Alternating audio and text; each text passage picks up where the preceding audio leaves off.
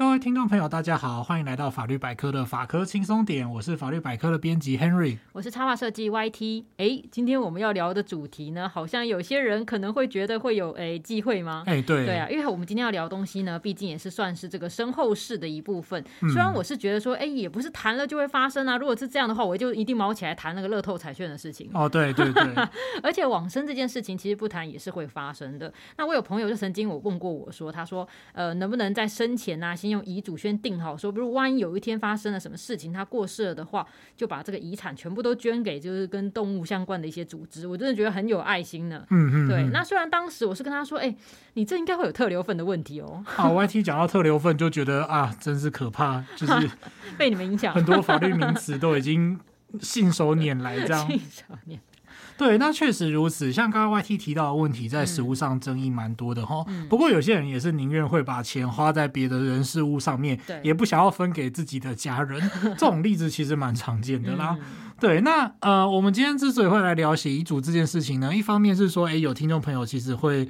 呃，有在敲碗啦，还包括我们录音师在内。嗯，其实之前跟录音师聊天聊过，他也觉得说，哎，有一点兴趣。嗯，那再来呢，就是说，呃，这件事情还蛮有学问的哈。它不只是内容怎么写的问题，它光是写作格式，其实就需要注意一些事情哈。那今年呢，就有一则新闻是这样，就是说有一个八十二岁的阿嬷想要立遗嘱。嗯，她呃立遗嘱的目的是想要把三千万的房产留给长子的两个小孩。哦，也就是他的孙子啦，嗯嗯，对，所以他就去找了一个律师要立遗嘱，嗯。结果呢，新闻报道说，哎，这个律师在立遗嘱的时候，竟然只有帮他呃，就是让他盖章，嗯，没有签名或盖手印，哦，所以这个代笔遗嘱被认定成是无效，嗯，他就没有办法顺利的让长孙跟次孙去继承到他的房产。哦，这边继承又要 highlight 了哦，这是这其实有一点点呃争议这样子。不过从这个新闻呢，我们今天就来谈谈，就是呃关于遗嘱继承的一些问题哦，包括说，诶大家可能会有听过的所谓应继份跟特留份，嗯，然后再来呢，就是会跟大家简单聊聊遗嘱的法定的制作方式啊，例如说写作格式的部分这样。嗯，那既然要讲遗嘱呢，虽然遗嘱不一定是只跟钱有关，但大家很多关心的都是跟钱有关的吧？对，没有错。好，我们先请这 Henry 帮我们介绍一下，就是遗嘱中常见的跟遗产有关的一些名词。对，那我们这集就是 focus 在就，嗯、因为像我们之前在小聊一下的继承人生里面就有提到，就关于继承的问题，嗯、例如说呃法定的丧失继承权等等的事由，嗯、然后跟谁是继承人，那个地方我们有比较详细去谈。那我们今天就是简单来回顾一下哈。那呃，首先大家应该还记得，就是应继份，应继份就是被继承人死亡的时候哈，每一个继承人他根据民法规定可以分到的遗产的比例。所以说呃，继应继份它就是属于说。顾名思义，就是法律上你应该可以继承的分量，叫应继分。这样，那在顺序方面呢，就是配偶是所谓的当然继承人，嗯，也就是说配偶原则上是都可以继承的。嗯嗯嗯，那再来呢，则是就有其他需要看顺序的继承人。哎，我记得说好像是，除非有小孩嘛，如果有小孩的话，就是配偶会跟继承人的这个配偶就是小孩子，他们的这个地位算是一样吗？要讲地位吗？对，顺序顺序上是一样的。就比如说两个小孩子好了，那再加上配偶，就是遗产会由这三个人来平分这样子。那如果今天是配偶，他没有小孩，那如果是配偶跟其他顺位的继承人，好像还是一样是配偶会占比比较多，剩余的才会是其他继承人均分。那实际数字大家可以去看我们那个法律百科网站的文章。哎，对，没有错哦。现在就是强迫业配，对、嗯，想要了解这个继承的比例吗？去看法律百科的文章吧。嗯，好，没有啦，实在是因为那个数字就是什么四分之一、三分之一。哦，他这样讲完，大家也不会记得。对，然后还有举例，然后什么六分之一，然后大家听完之后就会昏倒。这样上数学课。对对对，呃，其实也不算数学，就是算数。对，不过呃，念法律的，就是到最后就是。呃对不起，我们只会算数而已。对，那再来就是要看这个跟配偶继承的是第几顺位的继承人，其实就如同刚刚 YT 所讲的，一开始问到就是说，哎，有小孩。对。那其实主要的这个不只是小孩啦，他就是说所谓的直系血亲卑亲属哦，所以像小孩就是子女，或者是说你的孙子孙女哦，在法律上叫孙子女，这些都是。那这个第一顺位的直系血亲卑亲属呢，他是说。呃，以亲等比较近的优先继承，好、嗯，所以例如说，呃，我有一个小孩，然后这个小孩再生了一对子女，嗯，那首先就是只有这个小孩要继承，哦、嗯，所以他生的那对子女就是没有什么关系。嗯，如果他们的呃父亲母亲还健在，也就是我的小孩还健在的话呢，是轮不到更底下的人去继承的哈。嗯，那再来第二顺位是父母，嗯，然后第三顺位呢则是兄弟姐妹，再来第四顺位才是祖父母。然后就只有这四个顺位。哎，那你刚刚这样讲的话，那如果今天他没有配偶，也没有这四个顺位的话，比如说他可能只剩什么叔叔、阿姨之类，那他这个遗产会去？哦，所以 YT 的意思是说，例如说今天我过世了，假设，然后就是公堂之上假设一下，嗯、如果说我过世了，然后剩下我的叔叔跟阿姨，然后我没有其他继承人的话，会怎么办呢？那关于这个没有人继承的遗产该怎么办？它会涉及到所谓后续的处理，叫做遗产管理人。哦，对，这个时候为什么时候会有遗产管理人跑出来？哦，就是说，诶，如果没有法定的继承人，或者是说继承人联络不上啊，下落不明的时候呢，就必须要开一个所谓的亲属会议。嗯，啊，这个亲属会议就是，嗯，顾名思义，它就是由你的亲属所组成的一个会议，这样。嗯、那它一般在法律上就是很少见，嗯、但这个大家先听过就好了啦。对，那总之，因为你要遇到遗产管理人，通常也不是那么容易哈。嗯、那亲属会议，他需要在一个月之内去选定一个遗产管理人，嗯，或者呢是由所谓的利害关系人，例如说他是债主，哦，哦，他是那个就冤亲债主嘛，嗯、他就是说，哎，你这个遗产不赶快。处理完的话，那我的债要从哪里要呢？对，对不对？那这个债主他或者是检察官，他就要申请法院来选任出一个遗产管理人。嗯，那这个遗产管理人的任务呢，他就包括说要去编所谓的遗产清册，就是要去看说，哎，盘点这个人的。遗产到底有多少？嗯，那再来呢，则是说他为了保存遗产，他需要做一些必要的处置。嗯，哦啊，例如说就是呃，有一些例如不能保存的东西，要把它变卖掉啊，什么之类的。哦、对，那再来则是要去处理所谓的遗赠，或者是先去还债。那什么是遗赠？这个我们后面会再讲哦。这边大家就是听过去就好了。那这个。呃，最后呢，如果说清理完了之后还有剩下的遗产，哦，那没有人继承的情况下，他可能就会归到国库里面。那归到国库的话呢，这个遗产管理人他要负责去移交。嗯，所以简单来说，就是遗产管理人其实是一件苦差事啊。对啊，他这个感觉上就是一堆事情落到他身上，多 对，很多工作，然后再来就是说不能继承遗产，对他本人不能继承遗产，就有点尴尬哈对。那呃，就其实如果像刚刚这样，大家可能听到说最后的结局就是，如果真的都没有继承人的话，他最后就是。进到国库里面，哦、所以像刚刚 YT 所说的这个问题，其实最后、嗯、最后它就是流向大海，嗯、啊没有啊，流向国库这样子。我们讲完这一段之后，我们接下来下一个则是来谈这个继续谈应继分的问题哈。嗯、如果说遗嘱人就是呃死掉的人啦，就是他自己呃去。指定说继承人应该要分配到哪些比例的话呢？这个情况它叫做所谓的指定应继份，哦，也就是说，它指定你应该继承的分量，哦，叫做指定应继份，就是不是按照刚刚讲的那个几分之几法律上规定的，对，那是法定式的应继份。嗯，那现在这个是遗嘱人自己的指定的应继份。嗯，那再来呢，就是说，例如呃，假设我有三个继承人，有我的配偶，然后跟我的两个小孩，对，然后这个比例是一样的嘛，一个人三分之一。但是呢，我可以自己指定，我只要在自己指定的时候呢，就是在在不侵害特留份的情况下，就可以指定说我要怎么分。哦，对，所以呢，接下来我们就马上带到下一个概念，就叫特留份。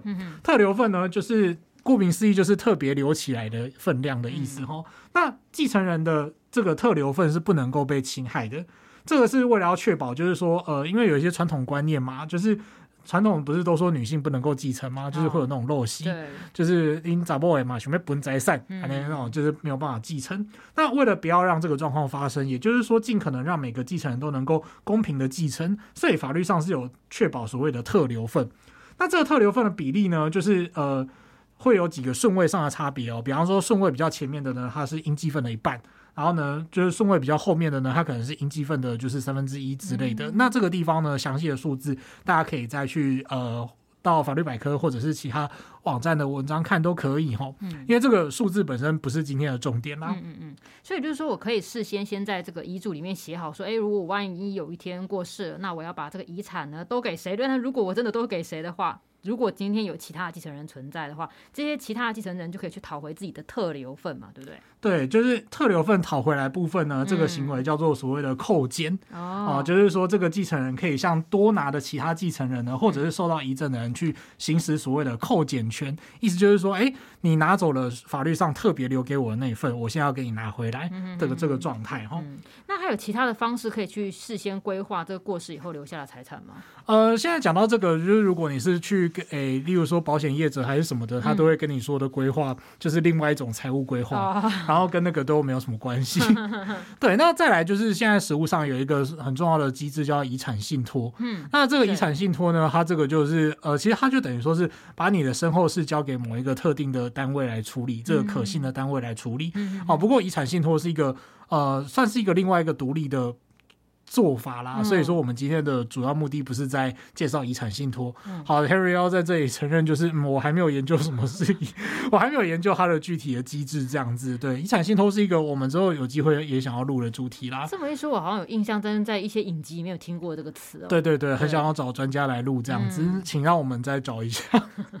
对，那再来呢，就是除了我们刚刚讲到的遗赠，那这个遗赠呢，就是说。他其实是透过遗嘱表示说要把财产或是财产上的利益哦，例如说免除别人的债务哦，比方说我就是有一个人就是欠我钱，欠我两百万好的假设，那。呃，我就说哦，那我死了之后，他不用还我钱，那这个状态也可以叫遗赠，哦、对，他是免除法律上的债务嘛。嗯，那它是一种单独的行为，也就是说我说了算，嗯，没有特别的别人同意，嗯、哦，所以呢，这是一个非常特殊的状况哦，就是一种单独的行为，在法律上叫单独行为，也就是说我自己单独说了就有效的状态，嗯、就是透过遗嘱表示说要把财产或财产上的利益就是赠与给别人这样。那再来另外一种情况呢，叫做所谓的死因赠与。死因赠与呢，它是怎么写呢？就是呃，我们解压缩一下，大家就会知道它怎么写的哈。它解压缩之后，就是以死亡为原因的赠与。嗯嗯嗯。对，那这个时候呢，是指双方约定好，就是说其中一方死掉之后，契约就会生效的另外一种赠与契约。那这个时候还活着的这一方呢，就可以获得死亡者的财产。哦，用法律的用语来讲呢，它叫做以赠与方死亡为停止条件的一个赠与契约。好，那以上这段就是大家都可以。你就只要知道说哦，两个人约好，一个人死掉了，另外一方可以获赠他的东西，嗯、这样就好了。嗯、哦，那至于什么停止条件啊，还是什么之类的，就是大家就可以让他随风而逝就好了，不用太紧张。哎、欸，不过你刚刚说一个是遗赠嘛，一个是死因赠与嘛，因为这两个，他虽然死因赠与是说是以死亡为条件，但是遗赠也是要死亡以后才会发生嘛。对，你在遗嘱里面自己写。这两个的就是都要死亡后才发生，差别是一个写在遗嘱里，一个是另外约定，他们的差别只有这样吗？哦、呃，当然就是赶快不港腮乎。哦，当然它的基转就是说，哎，它的差别是这样，嗯、但是它最后就会衍生出另外一些不同的效果。哦，哦，举例来说，就是呃，第一个就是写在遗嘱里面，就是你是单独的行为吗？哦，然后是我自己想要，对你自己想要这样。啊、那另外一方面，死因赠与则是说，一开始是两个人就说好。哦，对，那他们到最后就会有什么差别呢？就是这个性质就不太一样。嗯、一个是所谓的法律上的单独行为，就是我们刚刚讲的，你单独去表意就可以。发生效力的行为，嗯、然后另外一个则是契约行为，因为它就是两个人讲好，嗯、这个时候就是契约。那它还有什么具样的具体的差别呢？就是说这个地方其实有一些法律上的小见解上的小小争议啊。也就是说我们前面提到这个继承人，嗯，假设说今天我爸爸过世了，然后呢，就是他的遗嘱里面就写说，哎，他把钱全部要。送给某一个人哦，某个不是继承人的人。好，那我就一毛钱都没有嘛，我的特留份呢就被侵害了，这样子。那这样子该怎么处理呢？就是我可以去行使所谓的扣减权。嗯，可是，在死因赠与的部分呢，就认为说，哎，这个跟遗赠其实在法律上是不一样的。哦，法律上只有写说，针对这个遗赠的部分呢，有呃所谓的扣减权的适用。那如果是死因赠与呢，就是。哎，变成说法律上这样没有写，是不是有意的去省略掉？就是说，那死因赠与其实就不会让这个呃继承人他可以去行使扣减权，他不是行使扣减权的对象，是不是有这样的差别？呃，因为一方面是法律上有意的省略，然后另外一方面只是说他这个性质上面有差异。可是另外一方面呢，就会有人觉得说，哎。不对啊，可是它的效果其实是一样的，嗯、就是一个人死掉之后，他的钱全部都会给别人，对，然后让继承人得不到。那这样子的情况下，如果你不让这个呃特留份被侵害的。继承人他没有办法行使扣减权的话，那其实也是侵害他的权利啊。这样子真的合理吗？哦，所以目前来讲，就是法院见解其实还是有所谓的呃冲突这样子。所以说呢，这个地方到目前为止尚无定论哦，看未来有没有可能机会透过修法或者是法院的见解去呃解决这个问题。所以像稍早 YT 问到的问题啊，就是说，例如 YT 的朋友真的就是希望说要把钱全部都给特定的动保团体的话，嗯、他就是说，如果他是在呃自己的遗嘱上面写，就是说，呃，我要给，就比方说某动保团体的话，嗯、那这个情况就是所谓的遗赠。哦、那如果呢，他是生前就已经跟这个动保团体的呃负责人之类的讲好，就是说，还甚至还有签契约。嗯这个情况呢，就是所谓的死因赠与。嗯、那这个时候呢，就有可能面临到，就是说，哎，呃，如果是用死刑赠与的话，呃，继承人可能就不能够去行使扣减权，哦、也就是说，他就可以真的全部都给这个动保团体。哦、但如果你用遗赠的话，是。不行的，就是可能有被行使扣减权的风险这样子。哦，那这么一说，我之前跟朋友讲的，等于是还是有一点点差，有点有点一点小不正确的地方，就是如果他是用遗赠的方式的话，才会有就是侵害到别的继承人的特留份的问题嘛。嗯。但如果他今天用死因赠与的话，可能会比较有机会按照他的想法。对，看你遇到的法院是采什么样的见解。嗯，对。好，那事先做这遗嘱有几种方式，我们想说请 Henry 来介绍一下。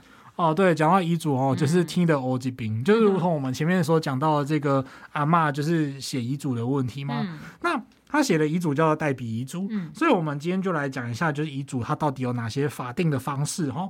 法定的方式呢，总共有五种。呃，这五种呢，并不是每一种都很常见的哈。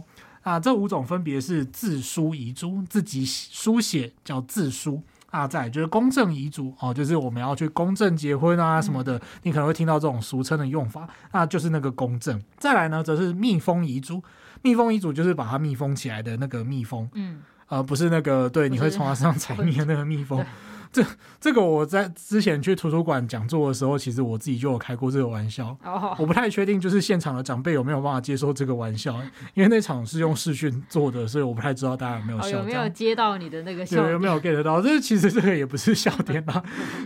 听众听到这边就会觉得说，就是那可能会觉得天气很冷这样子。然后对，最近也确实天气开始变冷，然后大家要注意身体。然后再来是代笔遗嘱哦，就是找人代笔的代笔遗嘱。那最后呢，则是所谓的口授遗嘱。口授遗嘱就是用嘴巴去讲授的意思哦，嗯、叫口授遗嘱。那在呃介绍完遗嘱的就是基本方式之前呢，就是我们需要有先有一个主要人物介绍。那这个人物介绍，第一个叫遗嘱人。遗嘱人呢，他就是所谓的呃，通常啦，就是指那个到最后的被继承人。啊，对，那遗嘱那一个，对，他就是写遗嘱的人。那在世的时候写遗嘱嘛，呃，例如说，就是呃，如果人过世之后，后面再生出来遗嘱，就是当然没有效了嘛。对，除非就是你就就算用什么降价还是什么附身。之类的，在身上，他告诉我来帮他写。对 对，就这不是在演那个通灵童子哦，或通灵王，就还可以给你附身合体，然后就再去做一次遗嘱哦，这个是没有办法的事情。这个是不是有点时代眼泪啊？对啊，就是很久以前的动画。通灵王是是不是最近还有漫画重置？就是还有动画重置，我不太确定。哦，真的哦。对对对，不过大家可以去看一下。对，好，你就接下来就会学会各种就是附身合体之类的。好，那。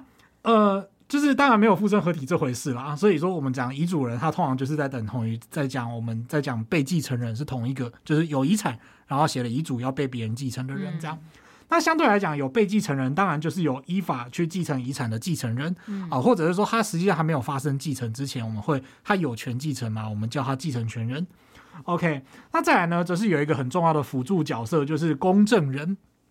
公证人呢，他是经过考试，依法可以去做公证业务跟认证业务的人。那如果你要请公证人的话呢，通常大家都会去在意的就是钱的问题嘛。嗯、哦，就好比说，大家可能会觉得，哎，请律师是不是很贵？嗯、那请公证人呢？哎，这个问题就比较小一点，因为它的价格至少是公定价。哦。哦，它的费用可以参考所谓的公证费用标准表，嗯、哦，就是法律上不二价有定好这样子。我想起来，我之前在路上有看到那个招牌有写什么什么公证人，所以公证人是不是有分这个民间跟法院的，对不对？啊、呃，对，没有错。YT 问到一个有趣的问题，就是、嗯、呃，法院公证人跟民间公证人确实有分这两种。嗯，第一个法院公证人呢，它指的是通过公务人员考试，然后经过。专专业跟实务训练之后取得及格证书，嗯、那他工作的地方是在地方法院的公证处，所以他们也属于法律上的公务员。哦，对，那民间公证人呢？他则是说，你可以去通过民间公证人的考试及格来取得资格。嗯，那再来另外一方面，你曾经担任过法官、检察官，哦、呃，或者是公社辩护人，嗯、或者你其实就当过法院的公证人，嗯啊，或者呢，你是执业三年以上的律师，嗯啊，你也可以就是透过这个全序合可之后呢，去取得民间公证人资格。嗯，对，那其实费用就如同我们刚刚讲的一样，就是不二价，其实法律有规定哈、哦。那呃，再来呢，就是说。它其实还是有一些差别。嗯，如果你要请公证人的话呢，哦，这个是我们听就是有公证人，就是从事公证人工作的作者写的哈。嗯，他就提到说，其实法院公证处呢，他不会去特别去讲说，哎，这个公证人的姓名跟联络电话。嗯，你就是去到法院之后，在现场去做，随到随办。哦，所以就像跟你去户政所办事一样。对对对，你不知道你会遇到哪一位的哪一位公证人这样子。那但是呢，如果是民间公证人的话呢，你就可以找到这个公证人职业的地方，哦、然后去事先去跟他讨论你要办理什么东西，甚至你可以把一些契约或文件就是赖给他或 email 给他去给他看，给他讨论。嗯、那经过讨论之后，你再去办理公证业务，比较不会出错。哦，对。嗯、那再来呢，就是我们刚刚讲完公证人嘛，接下来还有一个。重要角色是见证人，嗯，见证人呢，他是就是呃，也是在遗嘱里面就是会有一席之地的人物哈，他是必须要成年，嗯，而且考虑到利害关系，他不能够找这个继承人。啊，那当然了，就是继承的话，很有可能就是说你为了一己之力，对啊，得做出那种不祥的不实的见证这样子，那再来则是配偶或者是配偶的直系血亲，然后再来就是受有遗赠的人哦，就是。我自己就是说，哎、欸、嘿，就是遗嘱里面也有写到我的份，啊、那我有没有可能就是比如多加两个零之类的？嗯，好，这种状况，所以这些人是不能够当见证人的。哦，所以见证人就是他只是拿来见证，不能有任何利害关系哈，就是要找一个就是第三人在旁边看着。对对对，然后见证人的数量我们等一下会讲哦，嗯、不止第三人，有时候会有第四人这样。哦、那刚刚讲了几种做遗嘱的方式嘛，什么自书、公证、密封之类的，它各有什么要注意的地方吗？哦，要注意的地方很多哦。嗯、其实这个就算是一般人很常误会的问题，嗯，哦，或者是说很多律师其实都会呃拍影片啊、写文章聊这件事情，嗯，他就是一般人很容易会误解，也不是说误解啦，应该就是说有些细节你不会注意到，嗯，好，那我们就一个一个来。不过有一个共通，有几个共通的地方，我们等一下就一边遇到就会讲一下哈。嗯、第一个呢叫自书遗嘱嘛，就是你自己书写，嗯、哦，自己的遗嘱自己写，嗯，他。第一个重点就是你需要用手写哦，要用手写，对，不能够打字 哦，非常大的重点，不能打字。你以为你打字之后呢，在旁边签个名就好了吗？不行，嗯，对，因为呃，就是都不能偷懒哦，注意不能偷懒哦啊，不管你字丑还是字好看都一样。就是我不知道啦，Henry 自己就觉得说，Henry 自己字有点，其实我觉得我字真的没有很丑。你字还好啊，对啊，没有到真的很丑的程度，但因为我妈写字很漂亮，这个好像在之前的节目有讲过。比较起来的，比较起来。对，然后我妈就会说：“你现在下个周拜。”对，我忘记哪一集好像有讲过这个，好像有，是不是也是在讲这个问题的时候？对，然后我就想说自己真的就是有生之年，难道为了自己的遗嘱要把字练好之类的吗？避免人家看不懂吗？对对对，应该不至于啦，就是你只要写到让人家看懂就好，这还蛮重要的哈。嗯，那呃，再来呢，就是说。这其他遗嘱其实也都一样，就是原则上遗嘱都不能打字，嗯，哦，因为你打字的话，那个风险就会很高，你要伪造的成本就会变得很低，嗯，好，那再来呢，自书遗嘱它有几个要件，就是说，第一个你要在遗嘱里面去记明时间，嗯、哦，时间就是几年几月几日的这种时间，嗯。嗯、啊，当然如果你要更了不起一点，需要几点几分几秒，那也都可以，嗯、对，那它。只要几分几秒，那就是一个证明问题了。嗯、不过你不太可能就是什么五十八分的时候有一个新的版本的遗嘱，然后五十九分之后就在下一个又版本更新，你一秒就写完那么一大串吗？应该不太可能了。然后，对，好，那再来呢，就是说。自书遗嘱就是你自己关起门来自己写就好了哈，嗯、所以他不需要其他人在场，嗯、他必须要遗嘱人亲自在上面签名，也就是说我写完之后我要自己签名。嗯，那如果有增减或涂改，哎，比方说哎字写错了，嗯，那你必须要去在旁边就是画一个小方格之类的啦，也不用真的画小方格啦，哦、但是你就要在旁边去注记说，哎，你增减了什么字、嗯、啊，涂改了什么地方啊，然后你增减了涂改的字数，嗯，然后再另外签名。哇，我觉得我自己听起来啊，总觉得就是如果不小心写错字，干脆再拿一张纸再重写一份啊。哎，对对对，就是比较你可以安心。所以其实你也可以打完字之后，然后就认真的瞪大眼睛去照抄啊。不过你中间如果有笔就是啊涂歪了，然后就要再 抄一份。对对对，所以写遗嘱这件事情其实蛮困难的，然后对对，真的蛮困难。不过我也有想到一件事情，因为你刚刚说写这个自书遗嘱不用有人在旁边嘛，那这个。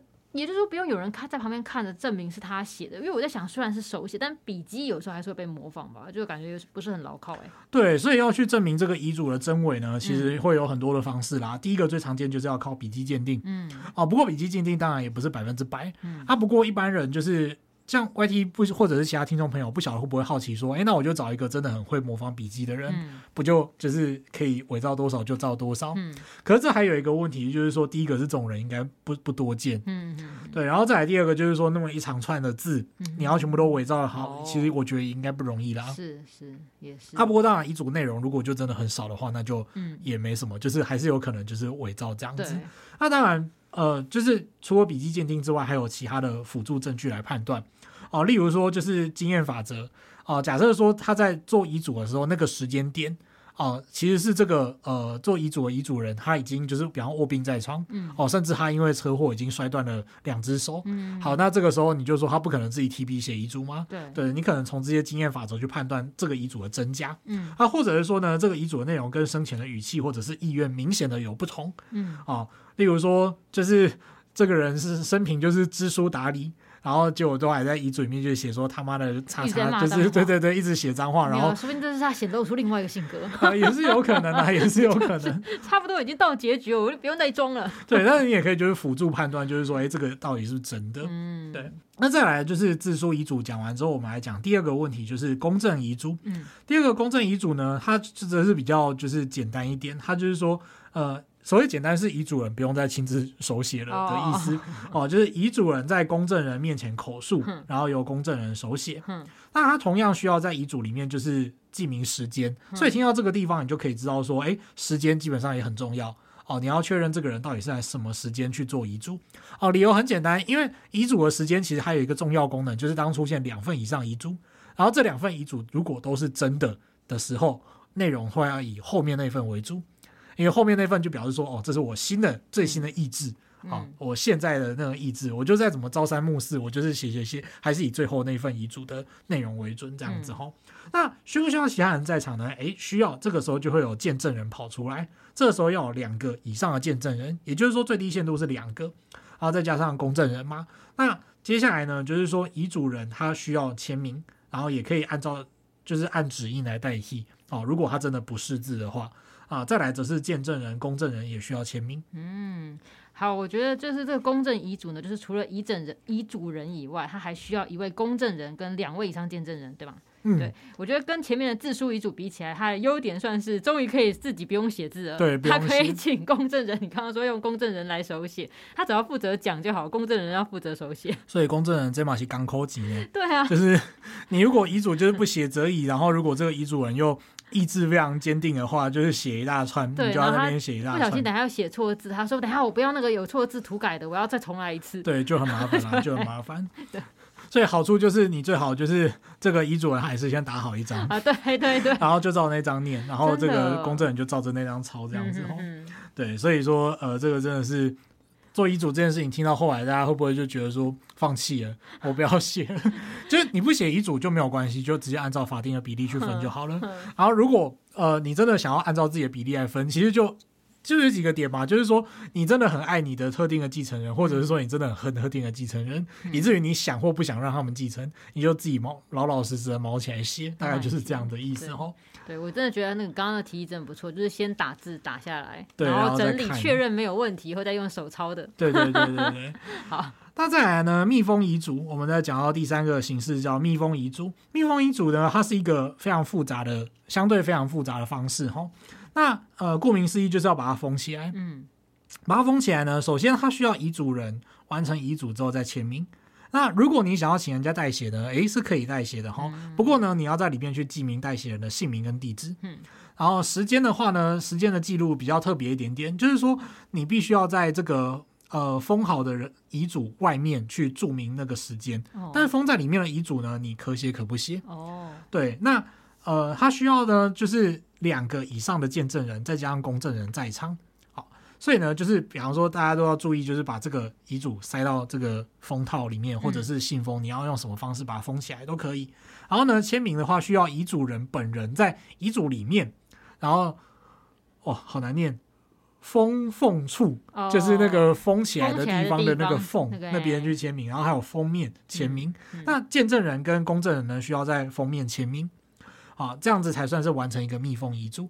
好，那密封遗嘱其实相对来讲蛮麻烦的哈，刚刚可以听得出来吗？对，就是我们今天这个就是受限于用声音节目啦。如果大家觉得说哦，真的听起来麻烦哦。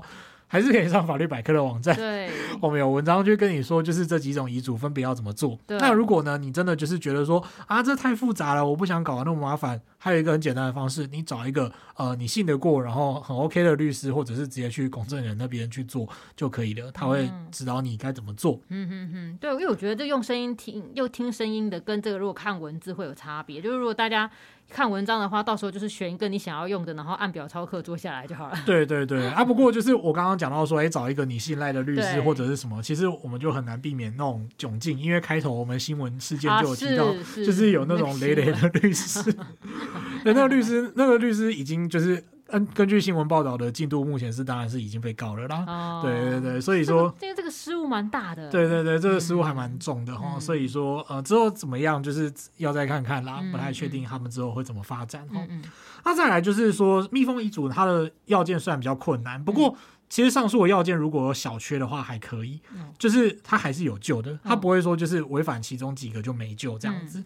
哦。例如说，你今天如果在遗嘱人在里面完成遗嘱并且签名，然后呢，而且在里面有记载时间的话，它其实就符合自书遗嘱的要件。哦，就前面的那一个。对，第一个就是最基本的自书遗嘱。嗯、所以如果说密封遗嘱最后没有完成，你在封面的地方有一些缺漏，嗯、但是你里面那一张遗嘱是 OK 的，它符合自书遗嘱要件的话，它还会是有效的自书遗嘱。哦，这个可以注意。哎，你刚刚讲这个蜜蜂遗嘱，其实我讲着讲着，我就让我想到那个之前那个，不是说什么皇帝会把那个要传给谁的传，然后写在那个密诏里面，然后放在匾额后面的，那皇帝过世以后才能把它拿下来看。万一刚刚讲到的那个地方啊，就是我就想到那个你讲的拜官野史是那个，就是、嗯、呃康熙要给雍正啊，对对对对对对对对，什么传于世子，然后跟什么传十四子，就是。改过来这样子，对，对，不过我就觉得说这种东西，就是因为我后来有去看了一下，好像就是它其实是有一些就是拜官野史的成分啦，嗯、就是应该说这就是拜官野史，因为它从里面的一些文法还是什么，就是他们如果要传教说就是哪一个，他们就会讲说黄十四子谁谁某某，就是会把他的那个排行跟姓名都写出，出来，不是你改一笔两笔就可以达成的。对对对对对，就是没有那么简单这样子，所以说就是。哎、欸，没有那么就没有那么容易啦，嗯、没有要改没那么容易。嗯、不过呢，像就是之前那个最呃最著名的，应该就是长荣的张荣发的遗嘱。哦，那对张荣发的遗嘱呢，这个地方就是说，呃，他留下的形式就是密封遗嘱。哦，他就是用密封。对对对对对。那呃，当然就是针对那个部分的继承的案件呢，就是他还有很多问题啦，还是要争执说到底张荣发。做成遗嘱的当下，他到底是不是神志清醒的？那个遗嘱有没有效？不过姑且不论，就是形式上它是密封遗嘱。哇，不过这个密封遗嘱说起来，他真的是在没打开来之前，真的不知道他到底是遗产怎么安排的。对，就是有一种，对，就是一种嗯，开箱开箱了，对 对。哇，这有点刺激。对，那再来呢，就是代笔遗嘱。代笔遗嘱呢，它应该就是蛮容易望文生义的，就是你要找到人代打，嗯，就是代笔啦，嗯，所以说它的方式是遗嘱人去口述遗嘱的内容，然后由见证人的其中一名自己手写代写，嗯，哦，一样不能打字哦，要注意。那他也需要在遗嘱里面记明时间，呃，不一定需要公证人。哦。对，那但是你会需要就是三个以上的见证人，嗯，然后遗嘱人跟见证人要在这个遗嘱上面签名，嗯，啊，再来呢需要注意的就是说这个遗嘱里面需要去记明这个代笔人的姓名，也就是说到底谁代笔的要写，哦，这样子，哎，所以就是说这个代笔遗嘱它是不需要公证人。我想一下，这刚刚前面讲到这个不用遗嘱人自己来写，像是公证遗嘱嘛，公证遗嘱是请公证人来写，嗯，那这个代笔遗嘱是见证人来写。哦，那这样的话，可是我想，如果有大笔的遗产，然后没有公证人的话，好像又也是不太稳的感觉。哦，其实也不会，所以他就这是第一个，他你要找比较多的见证人。哦，对对对，对，然后再来第二个就是说，呃，如果你真的要有心的话，就是你这个代笔人，你可以去找律师来代笔吗？哦、代笔人没有规定说一定要找你的家人还是谁来代笔哦。哦，你也可以找你的朋友啊，嗯、然后你的。旧情人啊，还是谁？就是其实我怎么觉得找旧情人不太安全呢？越来越越讲越讲越奇怪。好，我不晓得我刚刚为什么会突然冒出那句话，就是 对。那呃，不过呃，虽然说我们刚刚说找律师进行的话，相对来讲，就是 YT 可能就会觉得哎、欸、比较放心一点。对啊。不过我们开头聊到那个新闻，就是找这个律师代笔就出事嘛。对。那这个地方也附带讲一下开头的那个新闻案例为什么会出事情哈，就是说，哎、欸，大家可以去翻看民法，在民法的最前面几条，其实就有写有一条就写说，你是可以用就是。盖章去取代签名，嗯，哦，就是呃签名，然后用盖章的话，可以盖章来代之。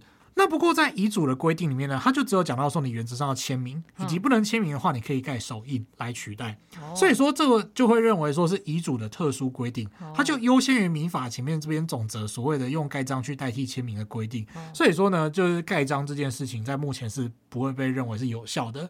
哦，也就是说开头那个新闻呢的出事的状况就是。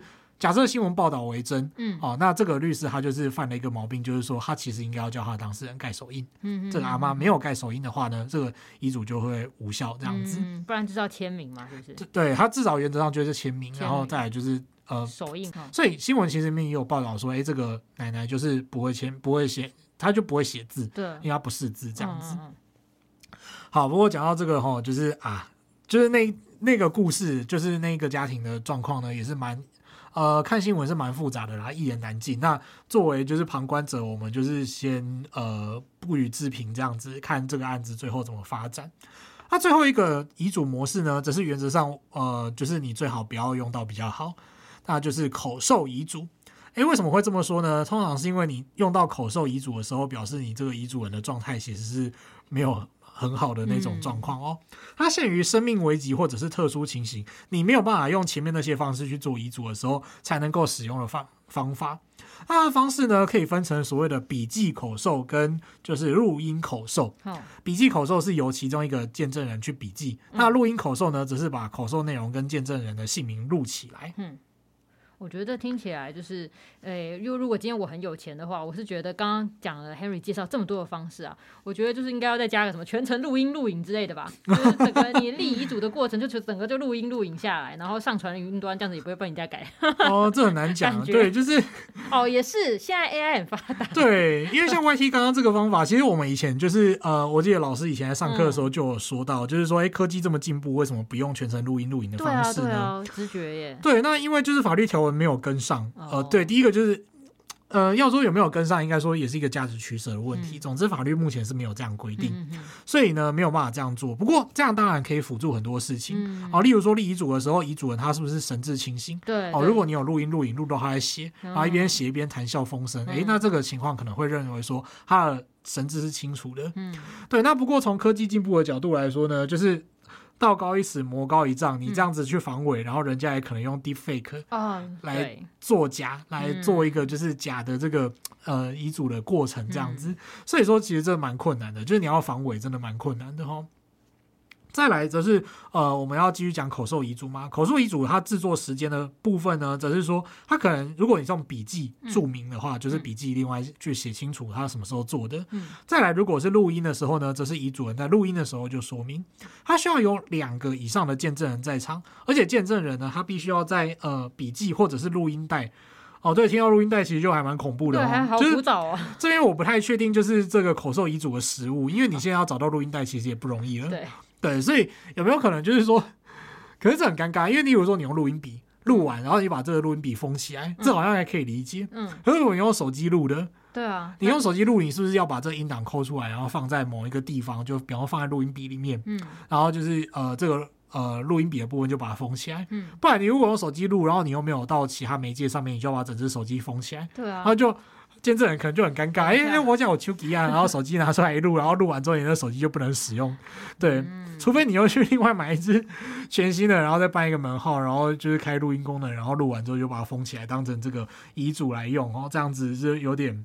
麻烦啦，真的，感觉上真的是像以前一样要搞一个小录音带来之类的。对，就像法律上其实都还是有很多神秘的规定哦，嗯、就是你就觉得说以那个科技水准来讲，就是拜托赶快跟上。例如说我们之前讲录音带啊，或者是哪里著作权法里面有规定的光碟啊，对对，那个都是哦好久了，嗯，很久的东西哈。现在会烧光碟的人很少了。对，你现在找到活生生的光碟片，好像也不是那么容易的事情哦。对，好，那。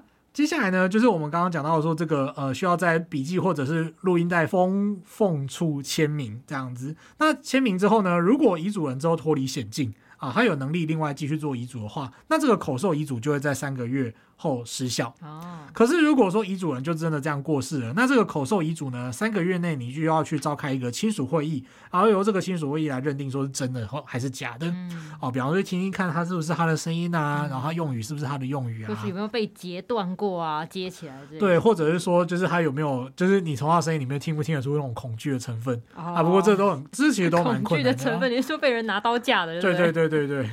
都有可能啦，不过这个其实就蛮困难的，不太确定，因为口授遗嘱就如同我们刚刚所讲了，它其实在呃实物上就是，我想会遇到那么极端的情况，就是呃你是遗嘱人的话，你也不希望自己是等到这个时候再来做口授遗嘱，对，他就是你没有办法再做这些事情，然后比方说很紧急，然后一时也找不到公证人，然后人已经快出。就是已经出事了，在就是呃生死交关的边缘里面，哦、这种时候就是赶快去使用这个呃口授遗嘱，因为、嗯、这个时候状态是你连手都不能用了，嗯、这样子。啊，或者是说就是你要讲话就是要赶快讲，不然来不及手写之类的。嗯、那如果呢，就是是真的，如果这个口授遗嘱亲属会议认定真假，如果是真的，那他就是。真的有效力遗嘱吗？嗯、那呃，继承人就根据遗嘱的内容来去分配遗产就好了。不过如果内容是假的，那可能就会去回到这个，到最后去认定这个遗嘱无效。那最后就是根据呃应继份法定应继份的比例来继承。不过就像刚刚讲，这个到了这个关头哦，就是真的是要认定真假不太容易耶。对，也真的是就是大家可能如果可以的话，就是健康的时候呢，就把这个遗嘱准备好，比较能够降低这些争议啊。对，真的哈，嗯、对，所以就是就从我们刚刚前面讲的食物争议来讲，也是就是。呃，当然就是说，我觉得这种事情就是这样。其实你要讲的话，大家都还是会有点避讳，然后不可讳言。嗯、对，可是如果你真的有心想要去完成，然后避免说你的呃继承人在你身后就是吵得你不得安宁的话，你就是要去做好安排。这样，那我们简单复习一下今天内容哈，就是第一个就是呃遗嘱这。就是应该说，从我们先讲应继分跟特留分嘛，就是回顾应继分跟特留分的概念。那还介绍了什么是遗赠跟死因赠与。嗯，那呃，遗赠就是你在遗嘱里面写说你死后要把什么东西送给谁。嗯，死因赠与呢，则是你跟某个人约好，生前就约好说，哦，我死掉之后我的东西给你。那这个呢，在这两个。争议呢，他们在于说，他们如果侵害到了就是其他继承人的特留份的话，目前法律上针对这个有一些见解上的争议哦。那再来呢，第二个大重点呢，则是遗嘱的分类哦，就是它有分成所谓的自书啊、公证啊、密封，然后呃这个代笔跟口授。那这几种方式呢，它各有就是各所谓的法定的程式。那原则上你最常用到的就是前四种，就是呃自书、公证、密封跟代笔吗？那他们的程式有点复杂，以至于说，诶，他们只要有其中一个要件不符合哦，例如说你用打字的，然后再签名，嗯、这个状况呢，就可能让这个遗嘱无效。所以要表征你的呃真实意志的话呢，你还要兼具有这些形式上的规定，也要去注意到，才能够让这个遗嘱真正有效。这样，这我们大概今天的内容。嗯，其实现代人呢，其实越来越能接受，就是说先为将来要离开的那一天做准备嘛。不管是财务上的处理，或者是像我自己有养猫，可能有些人就像我就会指定我的毛孩子要交给谁养啊。因为、嗯、我在想说，毛孩子这个我可以把它先写进遗嘱里面嘛，比如说指定给谁？啊、哦，可以，因为这就是法律上的财务，所以这就是一种遗赠。哈哈哈。对。不过我在想说，因为毛孩毕竟是生命啦，就是如果真的要委托给谁的话，生前最好要就是先说好，得到他的同意，不然如果对方突然间说，哎，怎么猫咪跑到我这边来，然后他们有要养。等下就直接抛弃掉还得了？哎、欸，对，注意哦，遗赠这个东西其实也是可以拒绝的。嗯，因为遗赠是我单方面去指定嘛，所以其实对方可以拒绝，可以说我不要。对，那他就会回到遗产的一部分这样子。啊，对，所以我觉得大家就是这些事情都可以在生前就先处理好。其实我前阵子有去看一部电影，就叫《苍鹭与少年》啊，宫崎骏的《苍鹭与少年》对。对，我觉得那部动画我自己是蛮喜欢的，然后它真的是很有就是最后一封信就是预备要告别的味道。那除了物质面的东西啊，我觉得它其实就有讲到是一些精神面啊，还有一些。情感也是需要被好好安放。大家可能都听过有什么四道嘛，什么道谢、道爱、道歉、道别之类的，嗯、就是可能很多事情，我觉得都要及时吧。那希望今天这一集呢，有稍微带大家认识了一下遗嘱的书写，更详细的内容呢，也欢迎上法律百科的官网来看看。嘿那今天呢，就到这边喽。好的，非常谢谢各位，记得订阅我的频道，并且按五颗星。如果你对于节目有什么建议或想法，都欢迎留言或填写回馈单，让我们知道。如果你对于生活法律有兴趣或者是有各种疑难杂症，欢迎 Google 搜寻法律百科就可以找到我们。拜拜，拜拜。